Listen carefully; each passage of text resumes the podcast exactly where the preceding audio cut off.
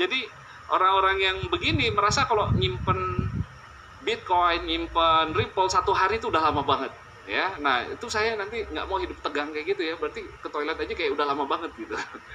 Nah stage 3 ini paling parah. Saya hindari banget kalau nanti istri saya satu kali nanya gini, eh how did your big investment go dear? Eh gimana nih saya investasi kamu yang katanya gede itu di Bitcoin? Saya nanti nggak bisa jawab, takutnya baju juga udah nggak punya, ya tinggal pakai dasi doang, ya karena udah semuanya hilang di day trading.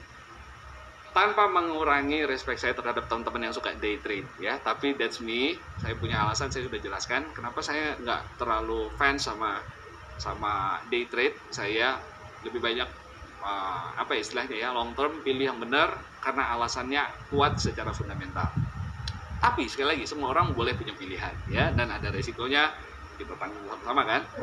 Baik itu that's me dan saya mau kita langsung masuk